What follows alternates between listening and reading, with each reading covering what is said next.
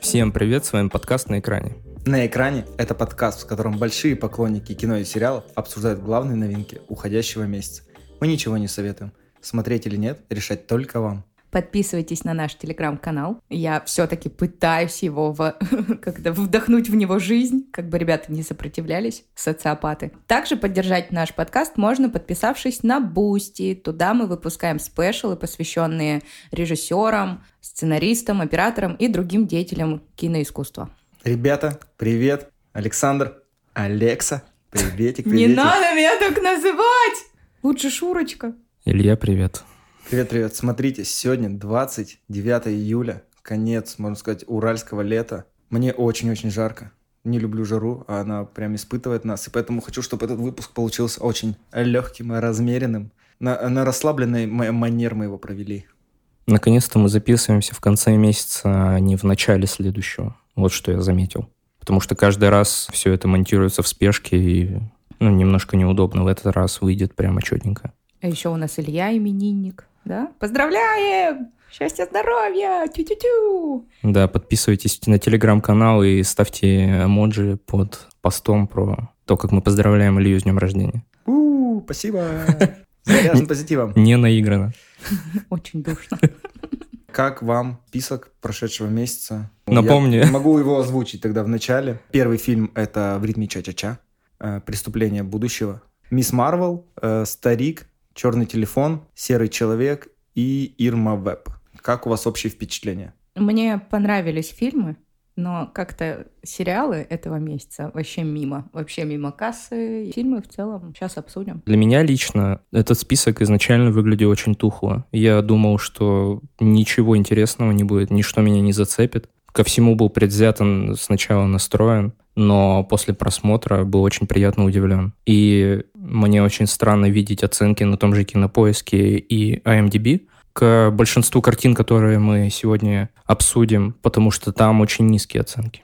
Мне в целом было приятно смотреть э, выбранные фильмы и сериалы. Было очень много приятных людей на экране, много экшена, много драмы, много дичи. Но дичь мы обсудим, думаю, отдельно.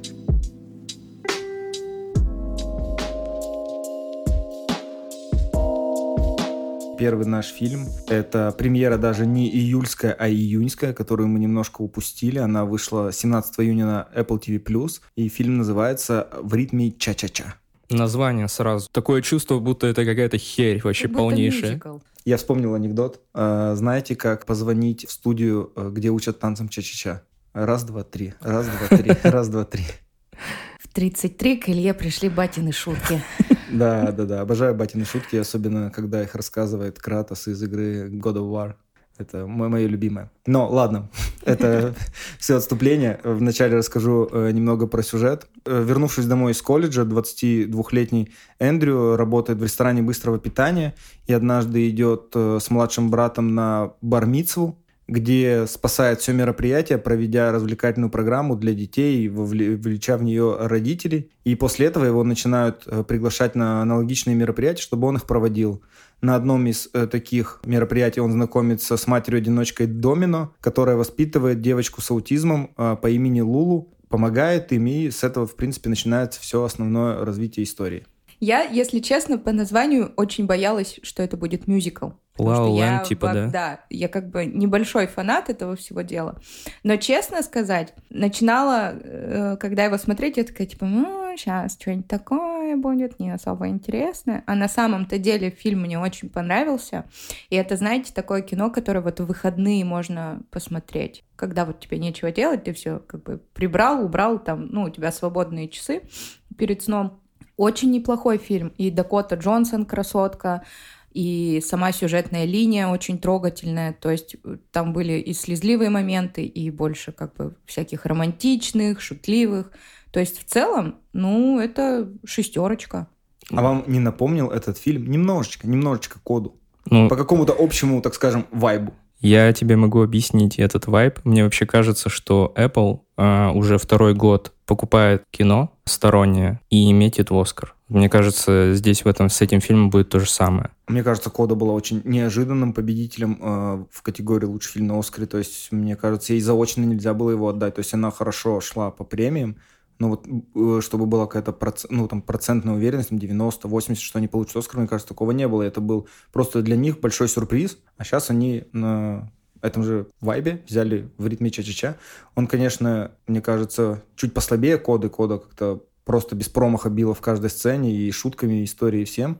Но мне тоже в целом сюжет очень понравился, он достаточно лиричный. Э, там много было классных моментов, шутливых, и как он брату помогал э, с девушками завязать отношения. И эта э, история тянулась в течение всего фильма, то есть ему давал постепенно по совету, это было очень э, круто выглядело, и как он строил свои взаимоотношения с матерью. Вот это мне в основном понравилось, и мне кажется, это все очень удачно подкрепляло актерская игра той же Дакоты Джонсон. То есть я люблю ее, во-первых, за ее самоиронию, потому что, мне кажется, только человек с огромным чувством самоиронии мог э, сниматься в 50 оттенках серого в трех фильмах подряд. И это, мне кажется, ее как бы выдает как достаточно в моем же э, мире, как хорошую актрису и немного других похожих вот таких, я бы сказал, инди-хитов, например, «Арахисовый сокол», и поэтому ее игра мне очень понравилась. Ну и помимо этого я очень люблю Лесли Ман. Она, мне кажется, одной из недооцененных комедийных актрис, и, например, в том же фильме, который мы с вами обсуждали от Netflix, э, комедия, помните, дебильная в мае выходила?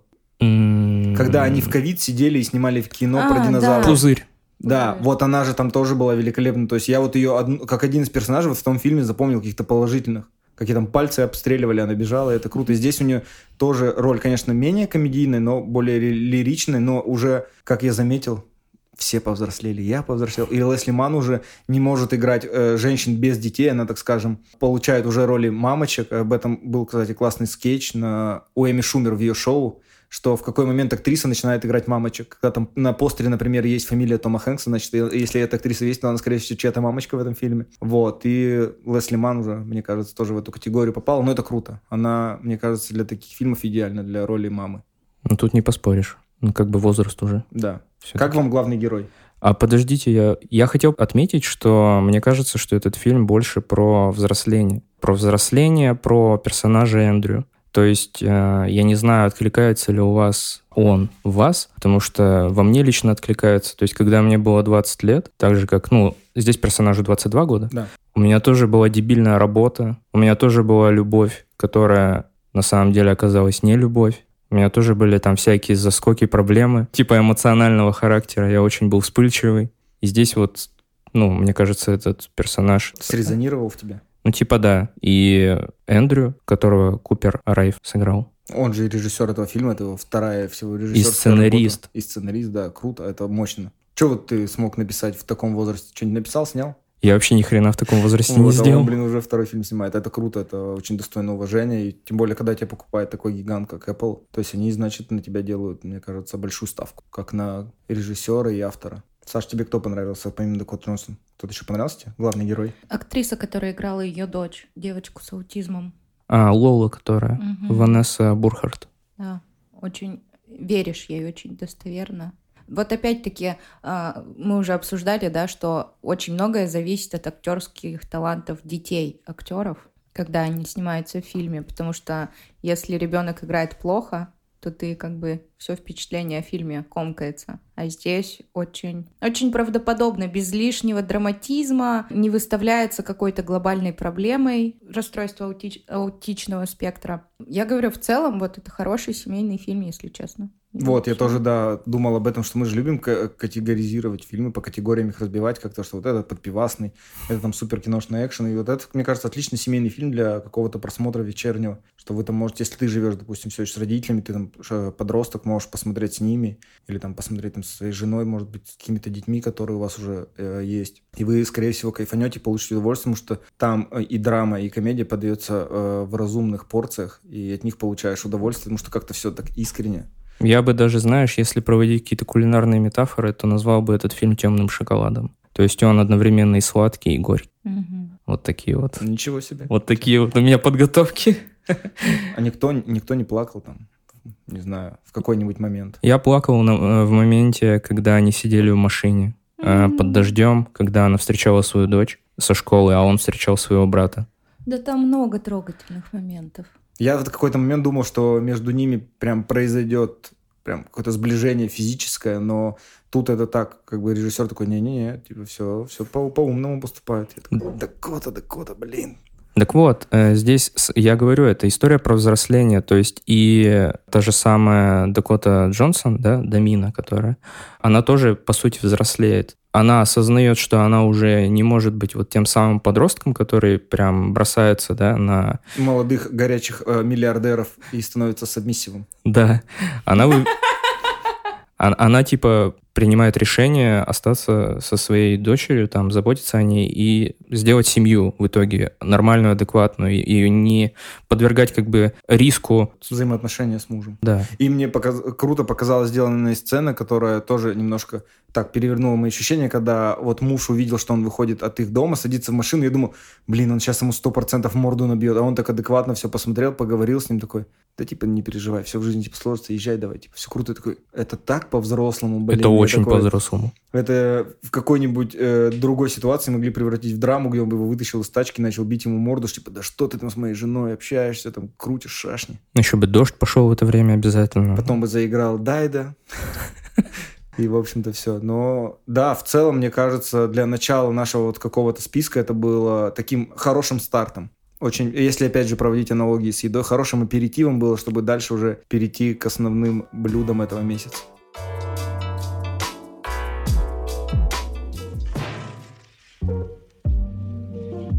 И после великолепного начала этого нашего списка и месяца мы попадаем вообще в самое необычное путешествие, которое нам давно уже не предлагал кинематограф. Это премьера нового фильма Дэвида Кроненберга, который называется «Преступление будущего», который вышел очень неожиданно после небольшого буквально проката в мире, сразу в интернете. Не знаю, кто ответственен за его прокат, но его можно достаточно много где, на каких площадках посмотреть, и это просто для меня было такое вау и возвращение к началу его карьеры, вот так. Так вот, весь основной сюжет фильма рассказывает нам про события недалекого будущего, где у людей появился синдром ускоренной эволюции, и из-за которого с человеческим телом начали проходить удивительные изменения. Люди почти перестали чувствовать боль, у них начали появляться какие-то разные органы на теле, и э- эти люди, многие из них превратили это в какой-то бизнес, какое-то шоу, то есть они проводили над собой на публике разные эксперименты, и кто-то был к этому готов и принимал это как должное, а кто-то отрицал это как какое-то извращение, как чудовище и пытался с этим бороться. И вот история нам рассказывает про такого мастера перформансов, которого играет э, Уига Мортенсон и его супругу и помощницу, как они это все проводят. И с этого начинается, в принципе, весь основной сюжет фильма. Вначале хотелось бы спросить, Саша, ты видел э, ранние работы Кроненберга, например, «Муху», авиа, «Автокатастрофу» и «Видеодром»? Вообще по нулям. Я никогда не был фанатом подобного кинематографа, если честно. Это вот то, что мы разговаривали как раз в прошлых выпусках, это есть тот самый боди-хоррор вообще в чистом виде. Вот я понял, да, я понял, я осознал вообще, что это такое. Вкусил, так сказать, и мне, если честно, не понравилось. А ты, Саша, видела ранние работы? Конечно, я видела его предыдущие работы, и вообще я ждала эту премьеру, и не только потому, что там замечательная Лея Сейду, но, признаюсь, смотреть было в какой-то момент тяжело. А я же вам писал, главное, в Телеграме, ребят, вы, главное, не ужинаете, не обедаете, не завтракаете. И мне Саша, перед тем, как мы начали записывать выпуск, рассказывает, слушай, а я фильм начал смотреть и пиццу заказал. Я говорю, ну ты нормальный, нет, человек, я же написал. Я совсем забыл. Я не садилась есть, я перед сном включила. Я бы не назвала это фильм. Какое-то художественное произведение, наверное, больше. Потому что это не смотрится на одном дыхании, как там просто кино. Мне очень понравился фильм. Он тяжелый, он местами визуально неприятный. Меня даже не бесило наличие Кристиан Стюарт. Ну, она, кстати, по-моему, отлично отыграла, нет? Ну вот о чем и речь, хотя я вообще не фанат ее. Сам по себе, ну что еще сказать? Он Но прикольный. сюжет-то классный, Да. классно, как к чему это все пришло в конце, это все классно. То есть начиналось это как одна история, я такой, ну, так не очень интересно, вот эти все перформансы, органы. Нет, там была, конечно, супер впечатляющая сцена с э, мужчиной, у которого очень много ушей на теле. Я такой, блин, это вообще... Я такой, ладно, я не поел. Такой, хорошо, но это надо увидеть обязательно. Как и сцену с мальчиком в начале, то есть про нее тоже трудно рассказывать, ее надо тоже увидеть. Она достаточно отталкивающая, но лучше Увидеть. один раз увидеть, чем сто раз услышать, да. То есть это надо точно поглядеть. Но если вы, опять же, не видели Кроненберга, это точно будет удивление. Вот я тебе, Саша, советую посмотреть, например, «Экзистенцию» с Джудом Ло. О, какой шикарный фильм. Да, либо вот как э, вообще ярчайший пример автокатастрофу. Там, кстати, снимается Дебби Харри, вокалистка Блонди.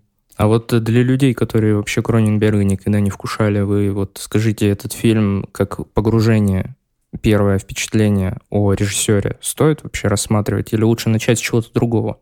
Слушай, ну я думаю, что стоит, потому что плюс-минус но он более визуально красивый, чем его старые работы, потому что если, допустим, человек не знал его, то все равно более старые фильмы тяжелее смотреть, там будет тебе видно и спецэффекты, что они такие мощные, например, в той же «Мухе», хотя они смотрят все так же до сих пор отвратительно, но как раз как более современный взгляд и для понимания вообще, что он за творец. Потому что если посмотреть его фильмы, которые предыдущие, там «Звездная карта», «Космополис», э, «Невыносимая жестокость», они более приземленные, то есть там нет вообще никакого боди-хоррора, это там скорее драмы. Кстати, у него есть еще очень крутой фильм, он очень любит снимать э, в своих поздних работах Вигго Мортенсена и Роберта Паттинсона. И у него есть очень крутой фильм «Порок на экспорт». Я помню, что когда он вышел, я учился в институте, и у него уже заканчивался прокат, и я понимал, что что-то мне там не получалось по каким-то возможностям, еще что-то, и мне брат говорит, хочешь пойти? Я говорю, хочу. Он такой, вот на тебе деньги, и можешь идти. Я такой, блин, офигеть, я там сразу на автобус поехал в кинотеатр, сходил, и я остался вообще под впечатлением, и я вот как-то запомнил, что брат мне там вложил деньги, там, я пошел на Кроненберг, он вообще в целом мне показывал много интересного кино, но вот тот случай я запомнил. И «Порог на экспорт» очень классный фильм, но не абсолютно не боди-хоррор. Вам не показались немного затянутыми, перемудренными, я бы даже сказала, диалоги. Местами как будто бы все было остро, прикольно, то есть вот даже это то, что хирургия, это новый секс и все такое. Но... О, это везде цитируют, конечно, да. хирургия. Но это мы не секс. можем это избежать в нашем подкасте. Я к тому, что иногда мне казалось, что как будто бы вот, ну, перемудрил. Возможно. Слушай, вот ты сейчас говоришь об этом, я возвращаюсь к фильму, и я вспоминаю, что там были очень длинные монологи с множеством длинных фраз. Я такой, ну да, наверное, можно было бы это сделать и покороче. Но они же были, как сказать, наполнены смыслом, они были не пустые, не как-то... Ну, я говорю, как будто бы перемудрил просто, и все. Это чисто так, если найти под лупой, до чего придраться. А это Кроненберг прям, да? Является ли этот фильм его стили... стилистическим полностью, или что ты имеешь в виду? Ну, то есть не топчется ли он на месте, прогрессирует ли он в этом фильме? Мне кажется, это просто какое-то такое хорошее возвра- возвращение к корням, потому что он, я говорю, давно уже ничего в таком духе не снимал, при том, что этот фильм повторяет название его дебютного фильма, но не связан с ним сюжетно. Потому что он говорил, что изначально хотел выбрать другое название, потом подумал, да нет, это как-то типа звучит так хорошо, классно и подходит ему идеально. Но в целом история классная, то есть э, с учетом самого финала, как это все перевернулось, про героев, то, что мы узнали на самом деле. Я такой, ну, это круто разыграно, да, хорошо, классно, он сочинил. Мне все это действительно очень нравится, впечатляюще даже в каких-то местах было. Особенно все вот эти э, механизмы изобретения, там вот эта капсула, в которой лежал Вига Мортенсен, это я даже в какой-то момент думал, что это Гигер мог придумать, который ответственен за дизайн чужих. Да, кстати. И я такой, это даже на части напоминает какие-то вот эти капсулы. И вот это кресло, из которого он ел, вот это жуткое, которое постоянно трепыхалось под ним.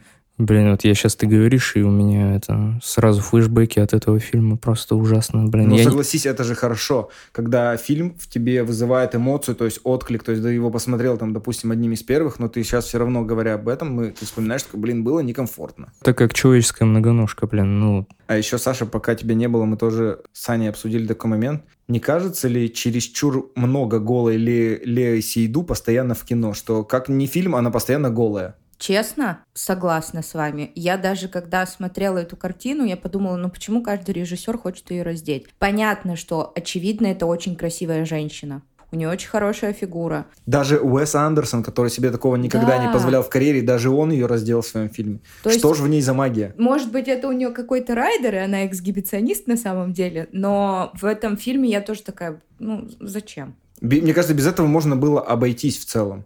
Либо не показать ее голой. Опять же, она, да, красивая женщина, красивый человек, но мне казалось, без этого можно обойтись, и фильм бы не проиграл. Ну, это уже знаешь. Мы за режиссера начинаем Не, придумывать. нет, это я конкретно только про Лея Сейду. Ты же любишь красивых людей. Че ты копался? согласен, но Но мы же с вами подкаст о кино и делаем срез по последним фильмам э, данной актрисы. я просто не помню, кто так часто раздевается в э, современных фильмах, чем Лея Сейду. Вот как ни назови фильм, она обязательно там голая появлялась. Ой, очень часто в молодости раздевали режиссеры Пенелопу Круз. Топлес Ну, точно. Прекрасно. Вот вам и срез. История закольцевалась. Да, Пенелопа Круз, это испанка, поменялась на француженку, и все. Мне казалось, Монику Белучи постоянно в кино раздевали. Не, ее постоянно одевали, э, излишне подчеркивая и без того ее выдающиеся формы, ее сексуализировали. Но так, чтобы она была прямо обнаженная, я не помню. Ну, хотя да, вот я вспомнил Малену, как она сидит, и там к одной сигарете подносят 20 зажигалок, это было чересчур, mm-hmm. как бы из нее сексуальность лепили. Из Леви идут такую сексуальность не лепят, ее просто показывают постоянно голый. Натуралистично. Натуралистично голый. Там вообще много было натурализма, я бы сказал. Все ждал, когда Вига Мортенсон покажет то, что надо показать. Кстати, и вернемся к пороку на экспорт. Там это было, по-моему. Э, там была драка в бане с чеченцами, и он был голый, естественно, что это была баня. Я просто комментарии читал на одном портале, и там прямо гневные отзывы. А где, да где? Ну, мы так ждали, мы так ждали. Ну, не то чтобы я ждал, я вообще не знал. Но вот смотри, сейчас мы тебе немножечко вели тебя в курс э, фильмографии Кроненберга. Посмотришь ли ты что-нибудь, если у тебя будет время? Скорее нет, чем да. Времени слишком мало, а релизов слишком много. Не, я согласен, но очень, очень тебе, тебе конкретно очень совет, не всем, тебе конкретно порог на экспорт. Вига Мортенсен, Винсан Кассель, Наоми Уотс, Лондон, русская мафия, ну все классно. Да, звучит очень заманчиво. В общем, такие дела. Такой второй номер в нашем списке и предлагаю шагнуть вперед.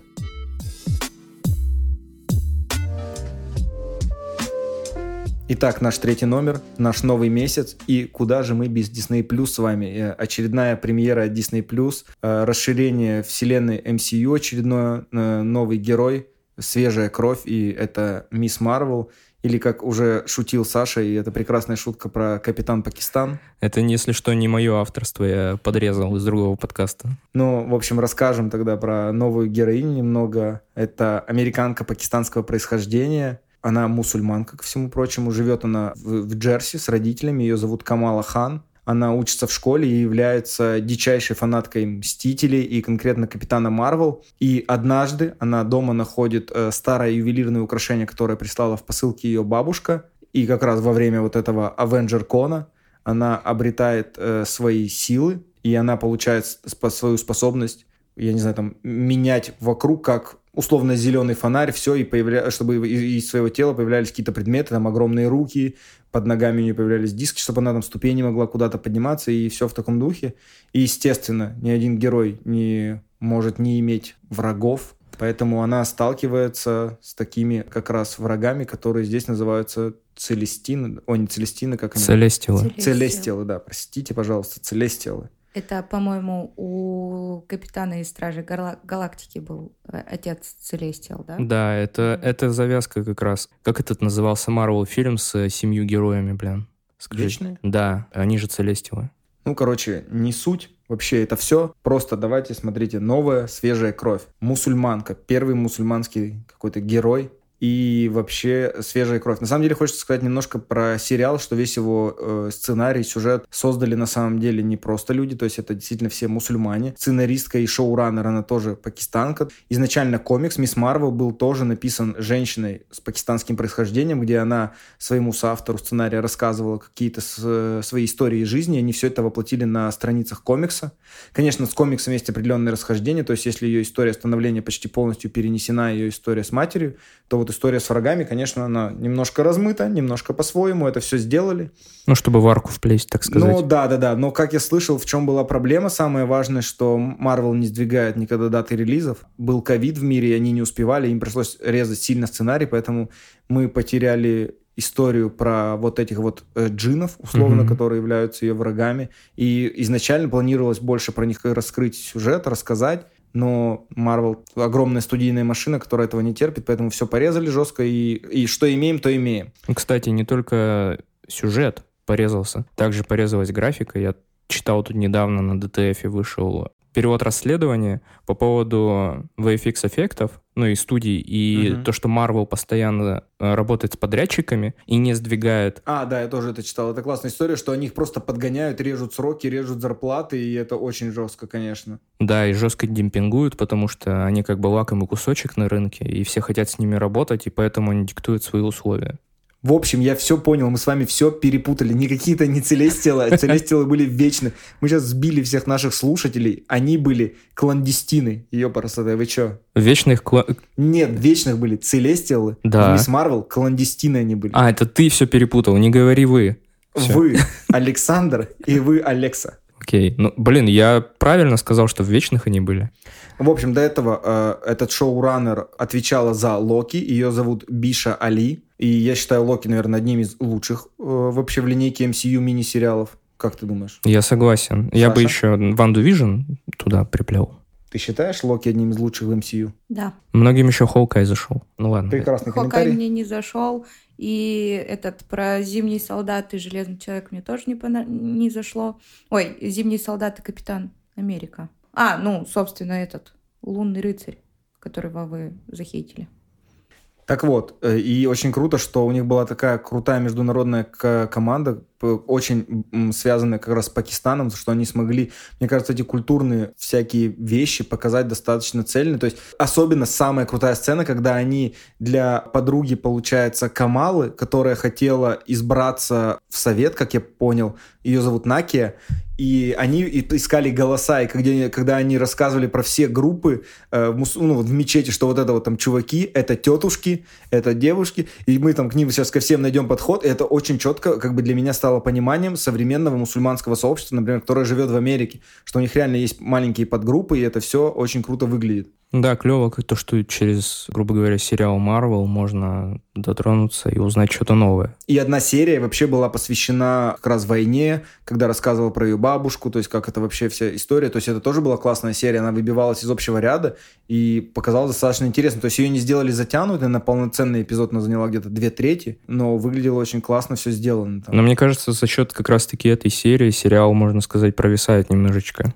Ну, не знаю, по моему мнению, так э, не факт. Ну, лично, лично для меня просто вот первые там три эпизода сериала, ну, вот первый точно, первый прямо заряжает тебя полностью, второй тебе дает еще больше такой порыв, ты хочешь смотреть дальше, третий уже слабее, четвертый проседает, финал охренительный, да, шесть эпизодов. Финал охранительный, он тебе не напомнил что-то в духе подростковых или детских комедий, которые раньше выпускали там? Так Не там знаю. весь сериал про это. Ну, не знаю, просто вот эта сцена в школе, ну, ну что это за один дома какой-то? Они какие-то ловушки, там спецназ вас атакуют, они какие-то ловушки, шарики, бейсбольные мячики, велосипедики, оделись одинаково. Такой, ну, серьезно, ну, блин. Не знаю, и мне кажется, он очень сильно подходит по настроению. ну, Вот, и конкретно... быть. И я сейчас просто душню немножко. Ну, ты немножечко попытался, но у тебя ничего не вышло. В общем, э, сериал, блин, я не знаю, мне не понравился. Не понравился? Мне не понравился. Мне То есть ты понравилось... только что сейчас говорил, как все хорошо. В плане темпа все плохо. То есть первые три эпизода прикольные. Первый очень клево срежиссирован, я не знаю как.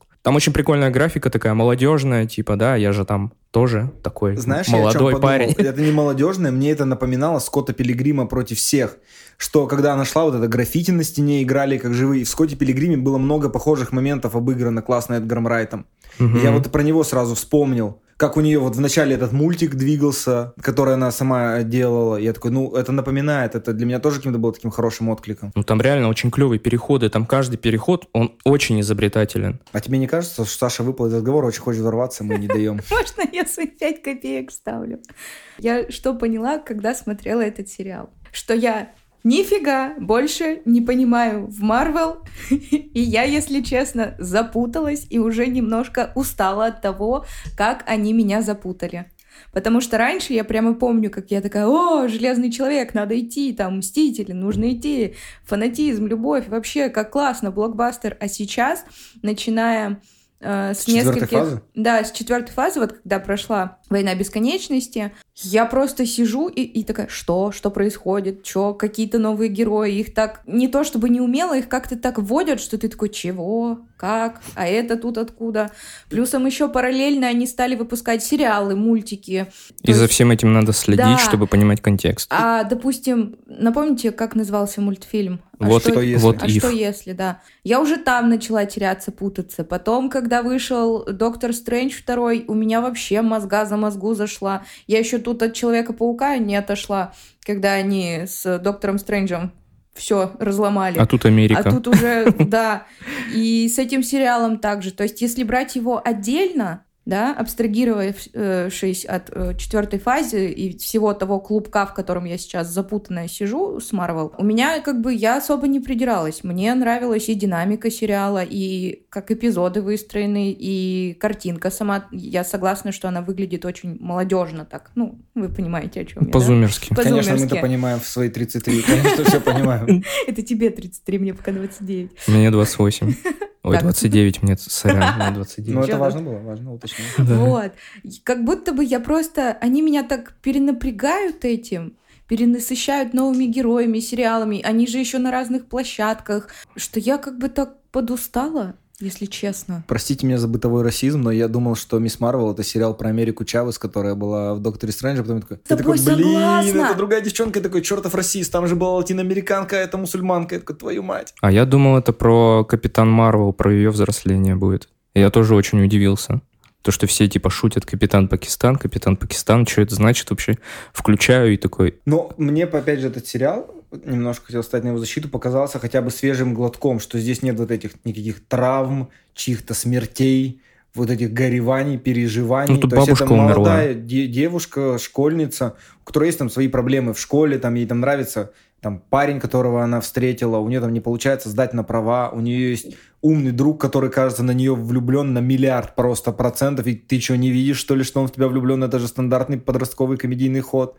а она влюблена в Капитан Марвел, к сожалению. Да, она, да, фанатка Капитан Марвел и вот этого прекрасного парня, которого она увидела в бассейне. Кстати, эта сцена в бассейне, э, я хочу э, немножко ворваться чуть раньше с тем, что мы советуем, обычно в конце, потому что этот сериал очень-очень сильно напомнил один из моих э, любимых сериалов на Netflix, э, мне кажется, его мало кто видел, он называется «Я никогда не». Я Он э, про уже индийскую девочку, которая тоже живет в городе, у нее индийская мать, у них такая тоже есть традиционная семья, и она там тоже влюбляется в парня, которого она увидела первый раз на парковке. У нее вообще в начале сериала э, отнялись ноги из-за одного трагичного случая, но она на парковке встает с кресла инвалидного, чтобы посмотреть на него. И вообще я понял, я такой, а, видимо, пора сделать камин Во мне живет мусульманская старшеклассница. Для меня эти сериалы, ну, великолепно же. Ну, как смешно, как свежо, как, как это все смотрится. Отлично. Для меня это просто ну, вечером посмотреть. Такой, ну, сказка.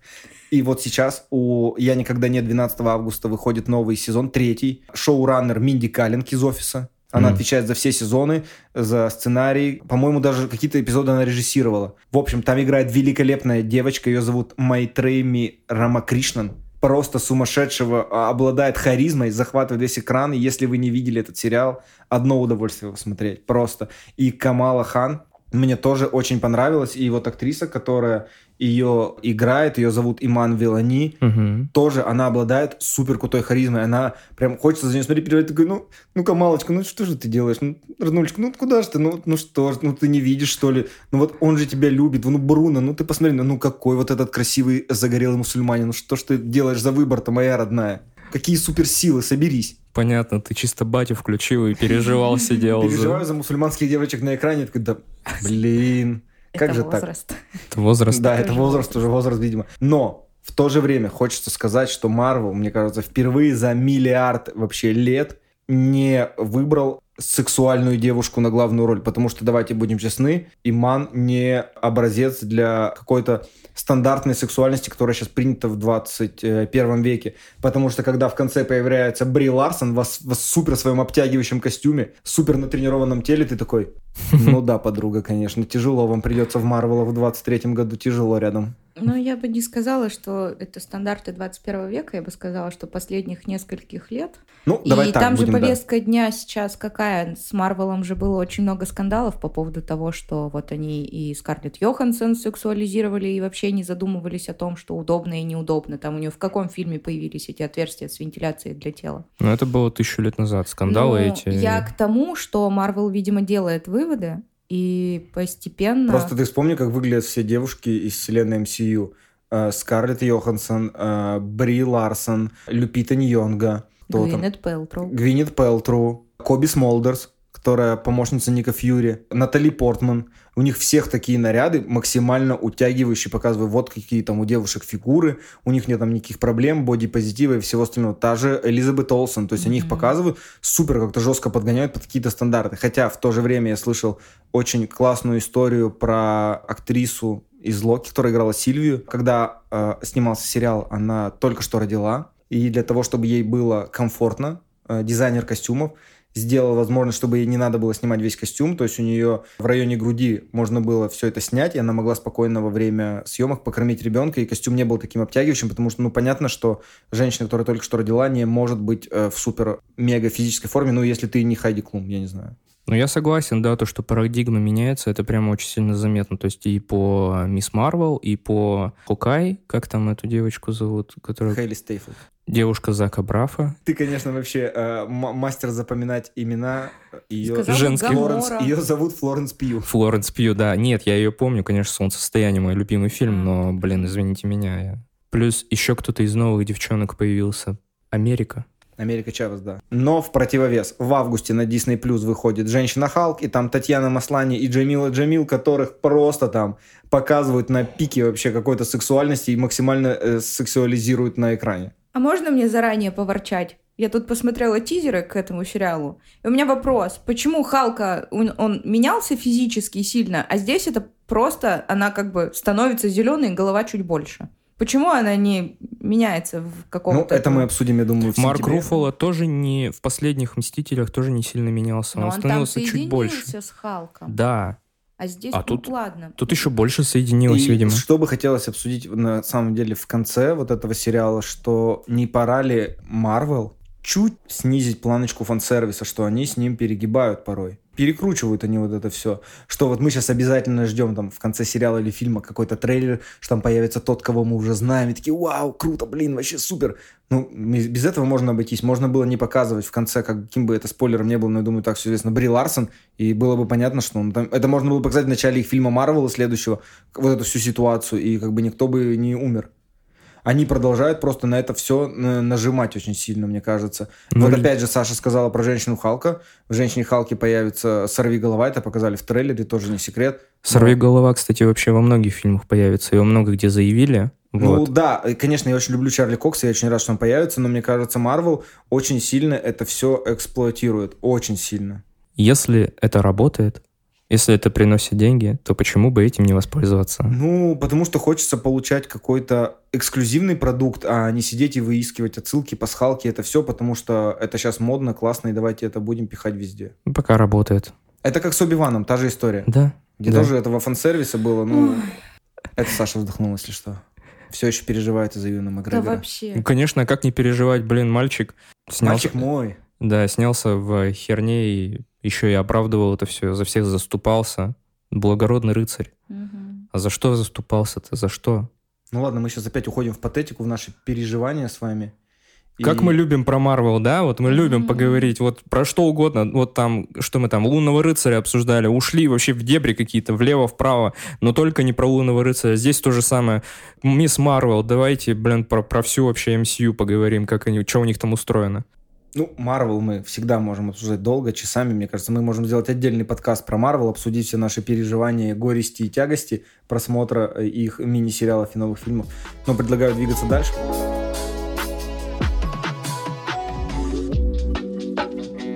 Еще одна премьера этого месяца – это сериал «Старик», последний эпизод которого вышел на сервисе FX, который нам показывает американскую историю ужасов и «Фарго». Э, В главной роли великолепный старик Джефф Бриджес, которого все могут знать по фильму «Большой Любовский». Безусловно. И немножко вкратце расскажу про основную э, завязку. Есть его главный герой, которого зовут Дэн Чейз. Он бывший агент ЦРУ, который уже давно живет под своим вымышленным именем, является вдовцом, потому что его э, жена умерла. У него есть два великолепно натренированных ротвейлера. Он прекрасно проводит время в своем доме, ходит по своим делам, ходит к врачу, гуляет, но постоянно ждет, что что-то должно произойти. И вот один из вечеров в его дом врывается мужчина с пистолетом, с которым он жестко расправляется. И в этот момент он понимает, что, возможно, его прошлое дает о себе знать. Он быстро собирает вещи, потому что к таким мероприятиям был готов. И начинает э, двигаться подальше от своего дома, чтобы решать, что делать дальше. и какие из призраков прошлого его возвращаются, и с чем ему придется столкнуться в дальнейшем. И мы, как зрители, немножечко понимаем, когда он убивает хладнокровно грабителя, что это сериал не просто про старика, не просто old man. Очень крутой, крутой старик. Прямо с яйцами, так сказать. Круто сваренными, как бы сказал Джон Ву, великий классик. И тогда, Саш, не знаю, давай начнем с тебя. Как-то про сюжет тебе понравилось, не понравилось? Как тебе ход сюжета, не показался ли он тебе медленным? Что как события развиваются, перекликание с, э, с флешбеками? Блин, вот ты как раз-таки снял с языка. Единственный момент в сериале, который меня больше всего бесил, это вот эти флешбеки. Если бы их не было, было бы здорово. По темпу было бы вообще круто. Мне этот сериал очень сильно понравился. Там очень много охренительно поставленных боевых сцен. И даже вот э, в самом первом эпизоде боевая сцена, где его почти взяли, как он ловко всех отмудохал и всех убил с песиками со своими. Это прямо было здорово. Показалось, что затянуто. Ну, кому-то может показаться, что затянуто, но на самом деле очень натуралистично, как мне показалось. Потому что он уставал, прям по, по актерам видно было, как они уже из последних сил уже просто не могут, и все равно херачатся, и херачатся, и херачатся. Не, ну а как может выглядеть драка, условно, 72-летний мужчина? Это не может быть супер быстрый экшен, потому что ну, он объективно не двигается так быстро, то есть у него есть супер крутой опыт мощнейший, как у э, спецагента, но возраст все равно дает о себе знать. И то, что он проигрывал, это тоже было достаточно логично в этой драке. Ну просто, блин, согласись, Джефф Бриджес клево сыграл этот момент. Да, очень круто эта сцена была сыграна, когда там уже вот машина перевернулась, этот вот свет фар, они в машине этой, там вот как-то шибаршат, что-то делают, там как-то все меняется, то там нож откуда-то появляется, то это драка, и она так как бы затухает, разгоняется. И, и оператор прямо за ними падает, все вот это вот происходит. Вообще клево. Она это... была офигенно снята. Мне показалось, этот фильм вообще, это... ой, этот сериал, это Джон Уик, только еще старее. Не-не-нет, нет, я нашел более крутой пример. Это не Джон Уик, это Джейсон Борн. Согласна. Это, это как будто бы нам показали постаревшего Джейсона Борна, который тоже такой все время вот это вот смотрит по сторонам, такой, я уже это все знаю, тут какое-то дерьмо произойдет, тут все не к добру. И он ко всему готов, и даже стиль как будто бы драки похож на это. То вот как э, он сражался благодаря технике Крафмага, что как будто бы Джефф Бриджес, опять же, мне показалось похожим, что это вот история про старого Борна. Динамика э, потасовок очень похожа. Максимально натуралистично то, что они сделаны вот в, в условиях как бы города, получается, пустыни. Ну, я не выкупил. Видимо, у меня Джон Уик просто сидит в голове, а вот Борн это что-то, знаете, уже где-то там далеко было. Нет, Джон Уик просто, он же почти не сражался в рукопашном, он же почти все э, свои проблемы решал оружием, а Борн как раз... Я просто его случайно попал на по, трилогию в прошлые выходные по телеку и посмотрел.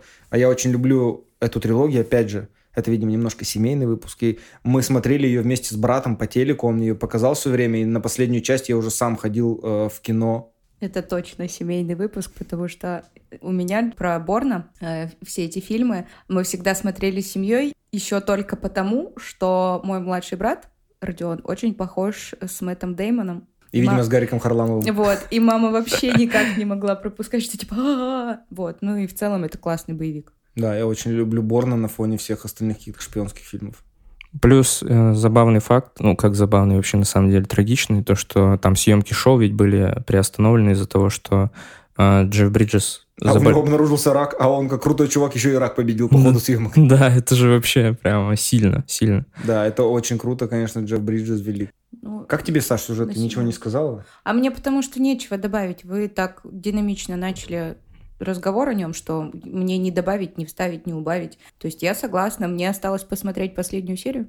Но в целом не, не было такого, как вот с последним кое-чем в нашем списке, где я себя заставляла. Мне еще понравилась съемка, что было очень много длинных планов, вот как он там едет, куда-то идет. То есть это очень-очень длинно. И много было, особенно в начале, когда мы вот только знакомимся с героем, очень много было сцен снято в тишине. То есть он там э, бросает телефон в микроволновку, захлопывает, то есть захлоп, э, захлопывает дверь микроволновки, потом входную дверь, идет, вот это там поскрипели э, половицы немножко, он двигается с собаками, там слышно только их дыхание, потом какая-то тишина. То есть он идет по улице, и только потом у него начинается разговор, например, с врачом. Или он долго едет по дороге, тоже там тишина, никаких разговоров нет. И это так было снято круто, и меня это не, не утомляло. Но... Хочется пожурить. Нет, не хочется пожурить. Э, мне хочется, наверное, второй сезон, потому что какие-то моменты...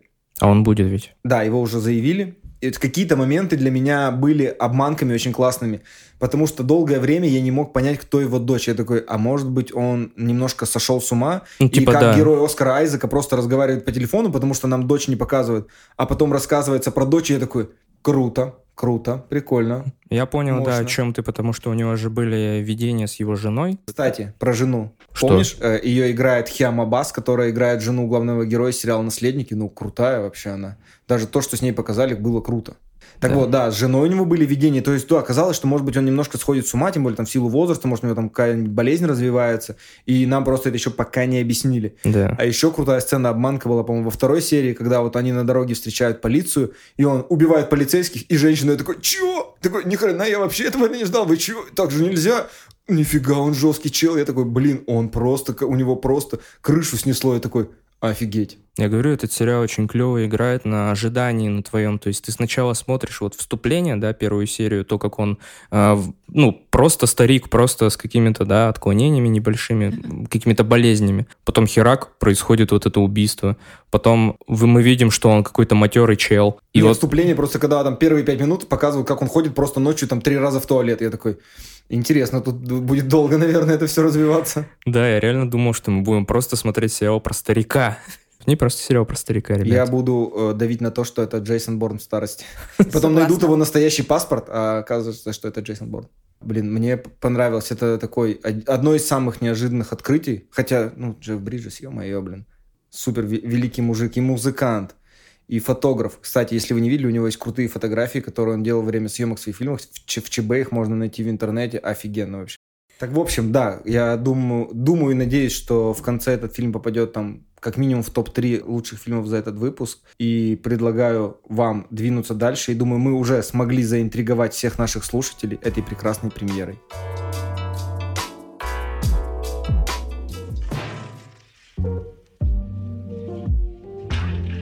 Итак, дорогие мои подкастеры, коллеги, предлагаю вам перейти к следующему фильму.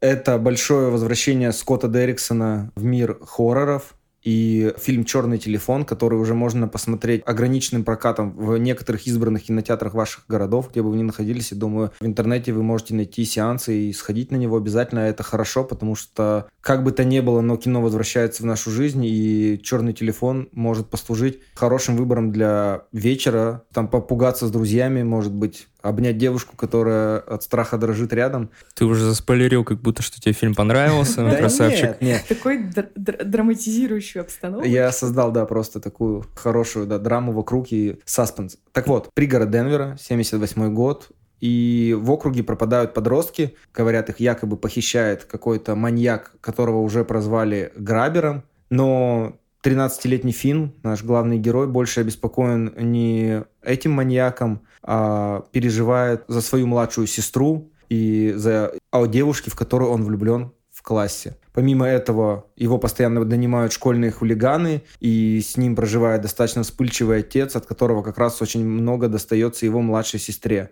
Но однажды, по случайности, как это всегда происходит, Финн все-таки попадает в лапы этого маньяка и оказывается в звуконепроницаемом подвале в его доме, где, как кажется, кроме матраса и окна на огромной высоте, у него нет шансов спастись, но вдруг неожиданно на стене начинает звонить сломанный черный телефон, который, возможно, возможно, без, не буду спойлерить, послужит ему шансом для спасения. Как вам так? Если бы не смотрели, захотели бы? Конечно, да. Конечно, да. Во-первых, от постера. Просто сразу же хочется включить и посмотреть. Во-вторых, что это адаптация произведения сына Стивена Кинга, При том, что достаточно небольшого. Джо Хилла. Да, она что-то типа 17-страничная. Но Скотт Дерриксон, умелый мастер хорроров, развил его до полноценного фильма. Да, Я вообще. очень ждала премьеру. Я Мне казалось, что он очень января давно ждала. должен был выйти, В да, январе где-то он должен был зимой. выйти 27 числа, но что-то не срослось, а я прям ждала. То есть я первый раз, когда мы с вами ходили, не помню на какой фильм, э, трейлер увидела, потом в интернете читала, все ждала, ждала, потом они отложили, потом я думала, что он вообще не выйдет, и тут я смотрела его дома, но вот сейчас Илюха так красиво и аппетитно его Ты издеваешься, что ли? а? Конечно. Прошу прощения. Илья так красиво и аппетитно его расписывал, что я Думаю, а не сходить ли на него в кино еще раз. Эй, Алекса, послушай меня.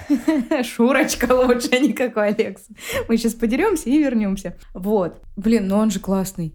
Это же прямо настоящий вот нервный, блин, потный, пердежный, пугающий.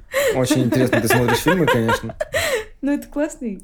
А вам не кажется, что это типичный фильм студии э, Blumhouse? Небольшой сюжет, ограниченное пространство для того, чтобы воспользоваться этим ограниченным бюджетом. И они в рамках этой истории создают такой достаточно камерный триллер с скримерами, какими-то достаточно с, э, ну, такими простыми для жанра но все равно фильм запоминается, и ты, возможно, захочешь его кому-то посоветовать, кто любит этот жанр. Я с тобой полностью согласен. Мне вообще на самом деле сюжет показался очень банальным, но он полностью перекрывается тем, что там отличная картинка, там отличные скримеры, ну там их тройка найдется, и отличная игра актеров. Опять же, дети, наша любимая тема, дети-актеры. Как этот мальчик играет, просто обалденно. Мейсон Темс. А девочка? Да, сестра его тоже очень э, круто сыграла. Мэдлин Маглоу ее зовут. А эти второстепенные герои, которые помогли ему выбраться, там же тоже талантливые дети парни, да, эти, которые на заднем фоне было. Но тут, знаете, наверное, в первую очередь хочется сказать, что как будто за рамками ужастика прячется фильм о домашнем насилии, что как будто вот этот грабер, ну, ни для кого не секрет, его играет Итан Хоук, он по факту является тем же отцом этого мальчика, он его запирает в доме, также его лупит, там, играет с ним, что только ты ошибись, сделаешь что-то не по-моему, и я там тебе нанесу физические увечья. И это как будто более мрачная и реалистичная вселенная очень странных дел, потому что в очень странных делах там все так хорошо, хорошо, как бы не были ситуации плохими, они все равно из них выкручиваются, выходят, а тут все этот мрачняк, особенно когда показываются флешбеки вот про этих похищенных детей, что там драки, какие-то ножевые ранения, полиция, что дети предоставлены как будто сами себе, родителям плевать, только когда дети исчезают, родители начинают об этом всем узнавать. Вот этот мальчик в школе, который хулиган, который бьет, бьет детей просто, чтобы заслужить там какой-то статус среди толпы и делает какие-то действия, чтобы просто толпе нравилось, потому что они кайфуют от этого. Плюс ну, отец есть, главного героя. Да, что все построено на каком-то вот домашнем насилии, жестокости за рамками вот этого триллера хорошего. Почему Грабер стал таким? Скорее всего, потому что он сам жил в этом подвале, он, по-моему, даже отсылался к да, этому. Да, про телефон, что когда я был маленький, он тоже не работал. Да, видимо, его тоже лупил батя. Но мне показалось, что Итан Хоук мог сыграть лучше, если бы у него было больше материала, потому что, мне кажется, недостаточно, знаете, дать ему ремень, эти черные шарики, что у него там еще было. Маска, маска это жуткая, как будто маска, при том, что казалось, как будто из судной ночи.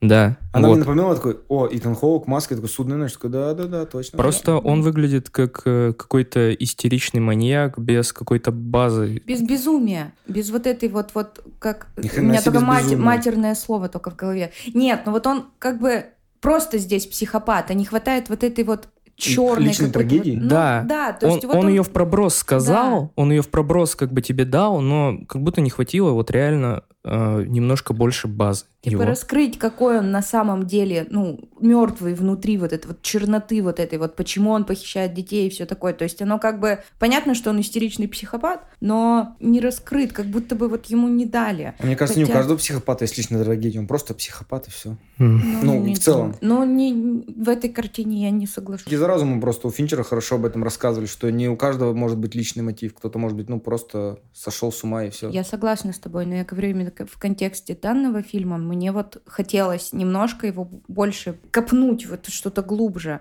потому что, в общем-то и целом, он ну, прекрасно справился со своей ролью. И «Маска» — это жутко. Я весь этот фильм сидела и думала, где-то я ее уже видела, или где-то я похожую видела. Потом я подумала, может быть, это отсылка к японскому Акуме.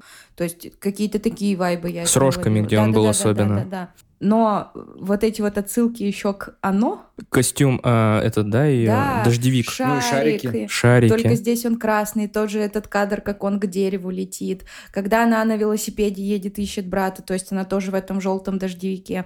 То есть э, такая игра вот с этими отсылками мне понравилась. Ну, слушайте, я не видел дождевиков другого цвета, кроме желтого. Зеленые есть, голубые, красные есть еще. Я не видел их видела. Мне кажется, в кино используются только желтые. Фильм это... Шьямалана, по-моему, там девушка была в красном, в лес еще. Не, нет, Эти... они, они же просто в, в теннисном лесу, они же просто ходили в накидках, это не дождевики были, это ну, у них накидки ну, были. Я ну, видела ладно. другого цвета. Ну ладно, это просто моя мысль. Но здесь это конкретно отсылка к оно. И как опять бы... же, вот видите, какой-то фан-сервис пихает, что за дела? Да Илья, ну не душни, охренительное же кино. Особенно сцена, где Итан Хоук полуголый сидит на стуле с ремнем и ждет паренька. Ну это же вообще прямо вау. Мне кажется, просто здесь, вот ты сказал, есть книга 17-страничная, но мне кажется, здесь говорит больше мастерство Скотта Дерриксона, потому что он очень хорошо умеет работать с таким материалом. Вспомните «Синистер», от которого нахрен мурашки по коже идут, и «Шесть демонов Эмили Роуз», который я помню посмотрел Ох. еще в школе.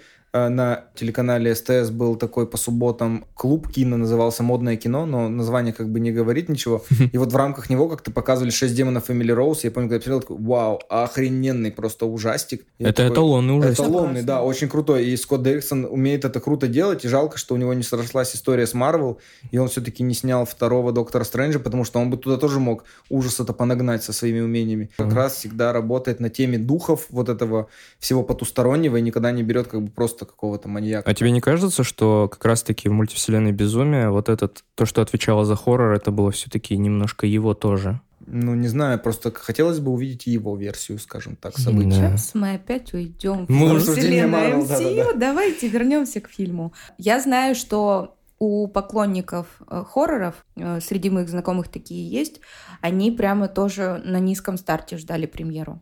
То есть вот есть знакомая девушка, которая тоже писала раньше подкасты про маньяков серийных и про вот всякие хоррор-стори по книгам. Она прям ждала, потому что она, ну, очень хотела ценить. И как бы, насколько я знаю, ей она тоже осталась в восторге. Для меня удивительно, почему рейтинг у фильма такой маленький. У нее что-то 6,7, 6,5. Не знаю, да, в принципе, может... в этом месяце что-то с рейтингами какая-то беда. Не знаю. У народа... Атрофировалось ну, что-то да, все. знаешь, вот как будто бы все должно быть так, как показывает Netflix, где мы все такие равноправные, 750 гендеров, и вот ты, и нашим, и вашим, и вот так спляшем, и вот тебе еще и этот маркетинг, чтобы ты покупал весь мир. Ну, Netflix тоже не жалуют. У ну, нас я... вот серый человек тоже что-то в районе 6,5. Да, Netflix, нет, если судить Netflix по фильмам ужасов, то они их клепают один к одному вообще, просто одинаковые, друг за другом они эти ужастики клепают. У них там из, из 20, дай бог, один будет хороший, отличаться от других. Согласна с Ильей. Поэтому я думаю, что на оценки такие ссылаться не стоит в этом месяце уж точно. Надо отпира- Просто, опираться да. на личное мнение. Ты кайфанул, я кайфанул, Саня кайфанула. Я кайфанул от детей, да, вот, они правдоподобные. три кайфа сразу мы даем. Три кайфа. Три кайфа. Итан Хоук, Маски, сын Стивена Кинга, отвечает за, ну, за первоисточник. И отличный режиссер. А камерный фильм полтора часа что-то идет. Да, полтора часа. На одном дыхании.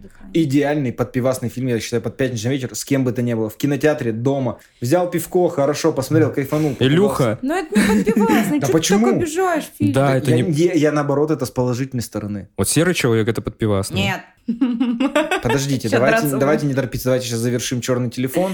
Короче, и перейдем три к другому кайфа фильму. из трех. Да, что вам еще надо, слушатели? Мы будем выбирать только такие фильмы и советовать только фильмы из трех кайфов. Давай дальше.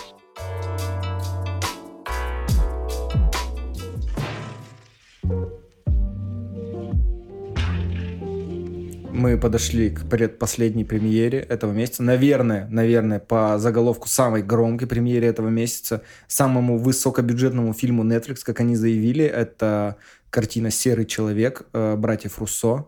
В главных ролях Райан Гослинг, Крис Эванс и Анна де Армас. Вау, вау, вау, вау. Но прежде чем мы с вами э, вступим в полемику... И Билли Боб Торнтон. Естественно, Билли Боб Торнтон, естественно. Но прежде, да, чем мы с вами перейдем к полемике, немножко расскажу про все события. ЦРУ вербует э, себе Курта Джентри, э, героя Райана Гослинга, и делает его, так скажем, этим самым серым человеком, спецагентом под кодовым именем Сьерра-6, который э, выполняет для ЦРУ разную грязную работу и устраняет, как они говорят, плохих людей. Но спустя э, 18 лет после длительной работы его очередной целью становится бывший спецагент, такой же серый человек Сьерра-4, который после смерти передает ему какую-то секретную информацию, представляющую угрозу для ЦРУ. И на него открывается охота, всем э, объявлено огромное вознаграждение, что они получат, если его убьют. И ЦРУ для самой грязнючей работы нанимает героя Криса Эванса, которого зовут Ллойд Хансен, но в которого ЦРУ не очень ценит за его методы работы и любовь э, к пыткам. Саша, ну, немножечко поделись своими эмоциями, которые я уже на твоем лице вижу, но мы не можем их передать через голос. Я Тебе понравился сюжет? Сюжет банальный. Банальный, как все. Мне кажется, мы 200 таких фильмов Да. видели, если не, не больше. Но вы видели, Крис Эванс оказывается гениальный актер для того, чтобы играть говнюка. Так подождите, После это же в Скотте достать- Пилигриме было еще. Это было ясно по Скотту Пилигриму. Но я не очень хорошо помню этот фильм. Я запомнила его вот говнюком-антагонистом по «Достать ножи». Там нет. Да, э, кстати, в «Достать ножи» Что тоже. в «Достать ножи», что в «Скотте Пилигриме», это было не та мразь, которая здесь. Да. Ну да, но здесь это как будто... Вот он, он шел к этому, как будто Да. вот теми ролями он шел к этому. Он такой, все, у меня нет Капитана Америки, я пошел в отрыв к херам да, вообще. то есть вот этот вот э, лаконичный вылизанный образ, он наконец-таки улетучился, вот этого парнишки из соседнего дома, вот по американским фильмам, комедиям, в которых он изначально снимался, потом вот этот Капитан Америка, где он весь такой идеальный мужчина, а он же такой охренительный актер, чтобы играть Бяку-Буку. Я его прямо искренне ненавидела и обожала, потому что все эти шутки, его, его Ты поведение... обожал то есть его за усы? Усы. эти усики и прическа, он даже в финальной сцене э, в этом фонтане, когда они дрались, он же за прическу, Поправил. ты понимаешь? Человек умирать сейчас будет, а он прическу поправляет. Финальная сцена это вообще просто Э, какой-то шедевр. секс. Они Ну- прямо вот друг друга... Саня, ты меня пугаешь. Они прямо играли друг с другом, как кошка с Там у мышкой. них хорошая химия между Гослингом и Эвансом. То есть мне, абстрагировавшись от сюжета, что мы уже много подобных фильмов видели, и Хитман, и прочее-прочее. Да, а, любой крепкий орешек. да. Что-то про спасение всего мира на земле. Да, Мгм. то есть вот эта химия между актерами, потрясающая Анна Дармас, вот все-все-все мне понравилось. Он, конечно, не супер вау, чтобы ты там такой эстет сел и посмотрел, но это вот хороший воскресный подпивасный фильм. Или пятничный. Мне очень пятничный. жалко, знаете, что было? Что Netflix устраивает ограниченный прокат своих фильмов только в Америке. Я бы, наверное, В очень хотел кинотеатрах. в кинотеатре да, посмотреть из-за экшн-сцен. Они были очень круто сделаны, что и сцена э, в Бангкоке, сцена в Праге, В Праге. сцена в Вене с трамваем. Это все было офигенно сделано. Это очень хотелось посмотреть на большом экране. Ребята, в Вене это просто пиздец. Мгм. Я вам говорю, это просто вот, это, по-моему, лучшая экшн-сцена, которую я видел, блин, впервые за долгое время. А как он перед тачкой, когда он с этого слетел и такой встал? Господи, как быть Райаном Гослингом в этом возрасте? Почему мужику почти 50 лет, а он такой шикарный? Вы видели сцену с голым торсом? Блин, мы офигели. Мы просто смотрели это с женой. Мы такие, оба в такие в моменте. Вау. Вау. Вау, вау, У тебя там все встает, блин, от сосочков до волос на затылке. От потому сосочков что до ты такой- звоночков? Ну да, потому что ты такой, как, как так можно выглядеть неприлично, красиво и хорошо в таком возрасте? Я понимаю, мы сюжет как бы нахрен послали для обсуждения, потому что как мы решили, что он банальный. Давайте дальше обсуждать э, э, Райана Гослинга и Криса Эванса. Саша, у тебя вставали сосочки? Э, На Райана Гослинга, да. Я, мне кажется, Райана Гослинга можно вообще никак не комментировать. Он в этом фильме вообще шикарен абсолютно. Тут, ну, просто без комментариев. По поводу Криса Эванса я согласен абсолютно с Сашей. Он охренительно сыграл злодея, и мне даже было неуютно. То есть в первой... От усиков? Нет, не от Усиков. Он, в принципе, очень харизматичный, и в первой сцене, когда нам его показывают, это в пыточной. В Монако. Да, ты уже, Пыточная в Монако. Это потрясающе. ты уже просто понимаешь, какого характера персонаж, и дальше, когда он там с Клэр Фицрой, когда он ее хватает, и ты такой, отпусти ее, ублюдок, мать Да. твою. Ты как бы уже ожидаешь от него чего угодно, он настолько безумен. А с этим сигнальным огнем я такая, ах ты, раз, ты что творишь? Отпусти, отпусти. Если, еще раз повторю, абстрагируемся мы от сюжета, Да уже просто три раза. смотрите, просто посмотрите, и вы кайфанете. Да, и, кстати, многие говорят по поводу этого фильма, что 200 тысяч э, миллионов, которые на него потратил 200 Netflix, миллионов без 200 тысяч. 200 миллиардов тысяч миллионов Денег. денег, которые потратил Netflix на этот фильм, э, якобы не оправдал ожиданий от этого фильма. Но я хочу напомнить э, всем, что съемка на натуре, а здесь этих э, съемок было великое множество, разные города, разное все, это намного дороже, чем снимать на гринскрине Оби-Вана Кеноби. Подождите, вы говорили про, про секс, про секс на компьютере. Так вот, а как же э, Регги Жан Пейдж, из, э, который до этого снимался в Бриджертонах и покорил все женские сердца? Саша, как он тебе? Секс? Потрясающе. Это, это томилец. Не-не-нет, это который в ЦРУ был э, главный вот этот парень. э, Который харасил. харасил Мой Анну фу, он меня так бесил. Фу, фу, А выйди мо- из это, из Моя поля жена такая, а моя жена смотрит Бриджертонов тоже, э, и она такая, не, ну, Хорош. Ну, красиво. Я такой, все, прекрати. Нельзя так себя вести. Посмотри на Анну Дармас лучше, вот кто красивый. Чтобы вы понимали, насколько харизматичным ублюдком был Эванс, там момент перестрелки, снимался на локации древнего замка, Мгм. и он даже в момент перестрелки кричал Гослингу о том, что ты заставляешь меня разрушать историческое здание. Это же тоже потрясающе. Помимо того, что вы говорите про свои вкусовые сосочки, хочется сделать немного упор на дизайнере костюмов. Я не знаю, что это за человек, но он создал офигенные, очень красивые образы для каждого из э, героев, и для Гослинга, и для Эванса.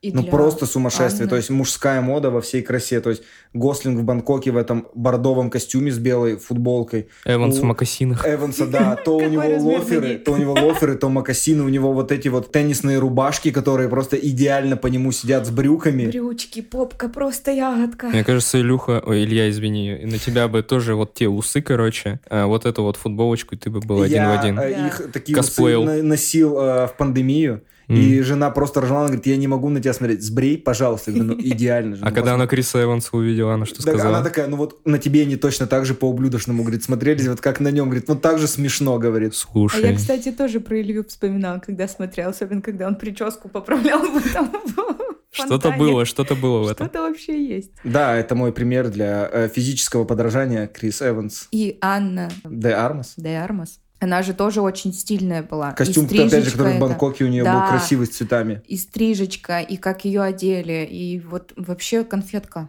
Супер, кайф, кайф. Блин, фильм Мне вообще очень понравилась заряженный. э, сцена, которая из динамичной экшн-сцены превратилась в юмористическую в больнице, когда он ей кинул э, дробовик. Вроде она уже такая пробежала, все, прыгнула, я такой, ну сейчас. И она такая, блин, пустой? Как ты мне дал пустой дробовик? Типа, что за фигня? А потом она ему припомнила, помнишь, да, что типа проверь, чтобы он был заряжен. Да-да. Это, было, это была классная сцена. Вам не кажется, что братья Руссо просто не могли облажаться?